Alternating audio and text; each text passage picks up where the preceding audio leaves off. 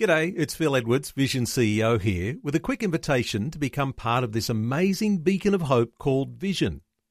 Together we can put our love into action to help people of all kinds build or rebuild their lives on the truth of God. Please consider the part you can play during our upcoming Visionathon appeal, remembering that it's your support that makes Vision possible, including this podcast. Audio on demand from Vision Christian Media. Foundations. The Pharisees had a very, very high standard of righteousness. And considering how he roasted them, that's kind of surprising, Yeah, isn't right. it? So they really were an incredibly, maybe we could say self righteous at the same time. Foundations. Understanding the Jewish foundations of our Christian faith. With Robbo Robinson and Mandy Warby. When we read the Bible, there are various Jewish groups mentioned the Pharisees, the Sadducees, the scribes, the zealots, the Essenes, and today Judaism is also broken into various different sects and denominations, in much the same way that Christianity is. We're going to look at some of them to understand not only who they were, but what their roles have been throughout Jewish history. In this program, we're going to learn first about the Pharisees. You only have to start reading the New Covenant, start at the, the Gospel of Matthew, and the Pharisees play a pretty prominent role right from the beginning and, and, and actually right through most of the New Covenant. They're not actually mentioned in the Old Covenant, which is kind of surprising because they're very important. But I did a little research uh, and we might be able to pinpoint when this particular group started. And it's really important to understand why they were so important in Jesus' ministry and the role they played with regard to what he taught, uh, how he taught, how he died, and how they impacted the church or the body of believers after he was resurrected. Well, you mentioned Matthew as being where we first read about Pharisees, and it's uh, fairly early on. Matthew 5, of course, which is the Sermon on the Mount. And in verse 20, Jesus said, For I say to you that unless your righteousness surpasses that of the scribes and Pharisees, you won't enter the kingdom of heaven. I always find it interesting that he mentioned the scribes and the Pharisees and he didn't mention the Sadducees, and that will possibly become clear as to why that Yeah. was a little later. Uh, but from what we know, the Pharisees had a very, very high standard of righteousness. And considering how he roasted them, that's kind of surprising, That's isn't right. it? So they really were an incredibly right. Well, they're righteous. Maybe we could say self-righteous at the same time. So, what were their origins then, and why weren't they mentioned in the Old Covenant? Well, there's a, a website called BibleHistory.com, and it describes the social situation in Israel after the Jews had returned from their Babylonian Persian captivity and how they'd forgotten all of the standards and the word of God, basically, and the law of God. And you remember the story, you read about it in Ezra and Nehemiah, about when the people came back, they had to rebuild the temple, rebuild the wall. Yeah. But when they suddenly were confronted with the law, they suddenly realized how sinful they'd become. They'd been intermarrying with foreign wives. They had really fallen into a lot of sin. And what's more, they'd already been sinful and ended up in exile to start with. Yeah. So they were in such a mess. So when the law was reintroduced and they realized it, they made some massive changes to their society. I mean, they put away their foreign wives, their children. I mean, it was heart wrenching. It was really heart wrenching for Yeah. them.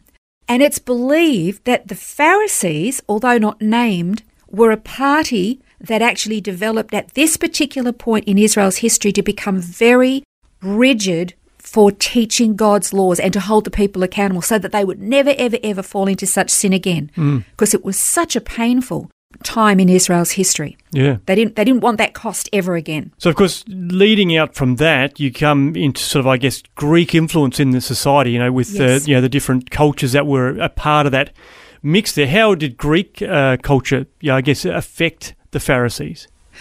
Well, again, because the Greek cul- uh, Greek culture was very Hellenistic, which means it was very pleasure driven. I mean, that's so appealing to a normal human being, Yeah. isn't it? Yeah. And the Pharisees were trying to say, no, this is what got us into all this trouble. We're serving ourselves, following the world, and just embracing all of this paganism and following after the Gentiles.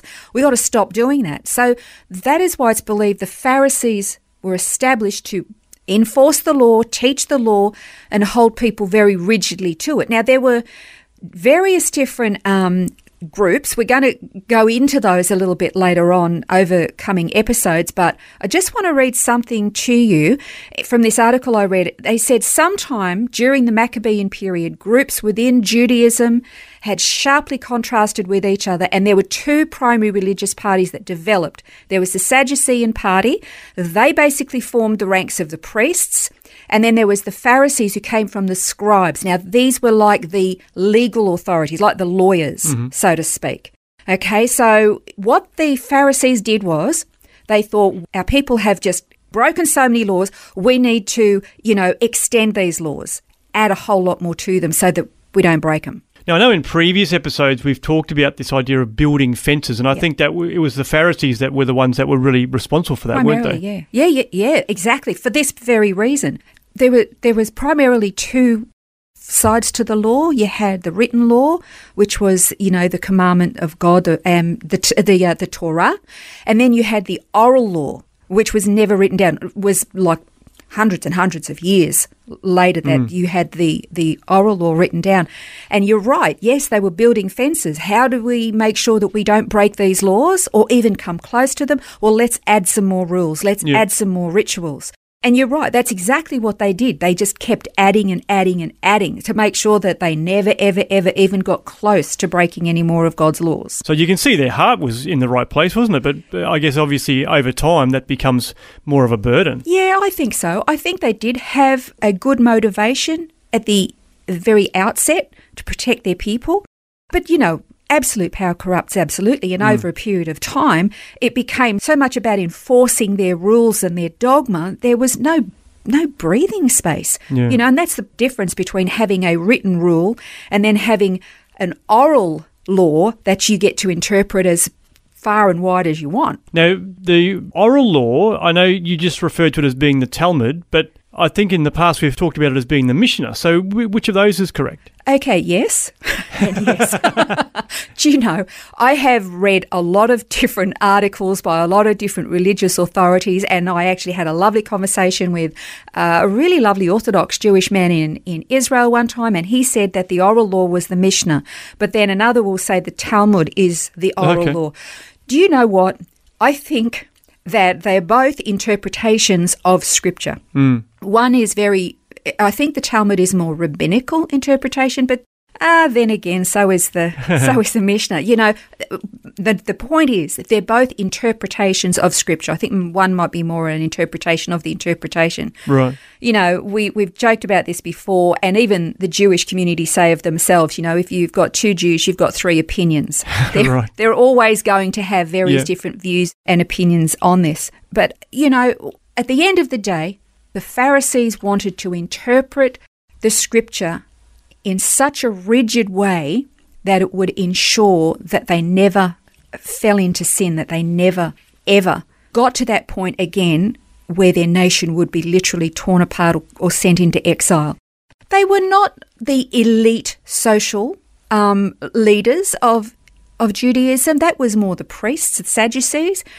The, the Pharisees themselves were considered the more blue collar, not poor or impoverished, because remember they there was an attitude or a belief that if you were blessed of God, you were prosperous, you were healthy, you had um, standing. That if you were sick or diseased or poor, then that was God showing His displeasure, which we know is absolutely not biblically correct at all. But that was kind of the mindset. They weren't as upper crust as the Sadducees, but they were, let's just say, they were the middle class hierarchy, fairly well to do. But they were the ones who carried the big religious stick, I guess you'd say. We're going to explore the Pharisees a bit more in the next program, but just a quick question before we finish. Obviously, Paul's referred to as a Pharisee in the in the New Testament. Pharisee of Pharisees. But what about Jesus? Would he have been considered a Pharisee? Well, that's a good question. I'm pretty sure I've read quite a few times that if G- theologically speaking, Jesus was more closely aligned to the Pharisees, he probably would have, if he was going to be a member of a group, he would have been a Pharisee. Hmm. But he was a revolutionary Pharisee because he challenged their man made dogma.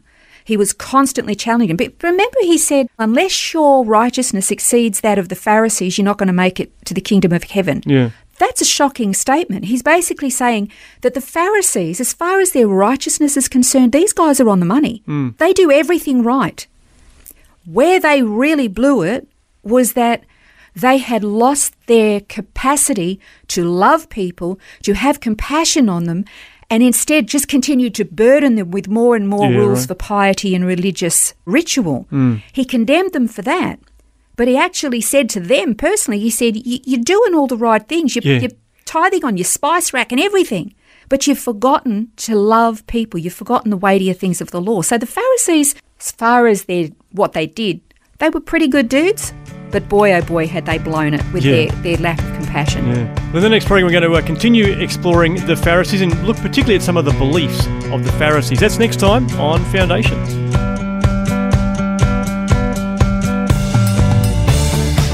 This has been Foundations, a look at the Jewish foundations of our Christian faith. For study notes, resources, and more, see vision.org.au slash foundations.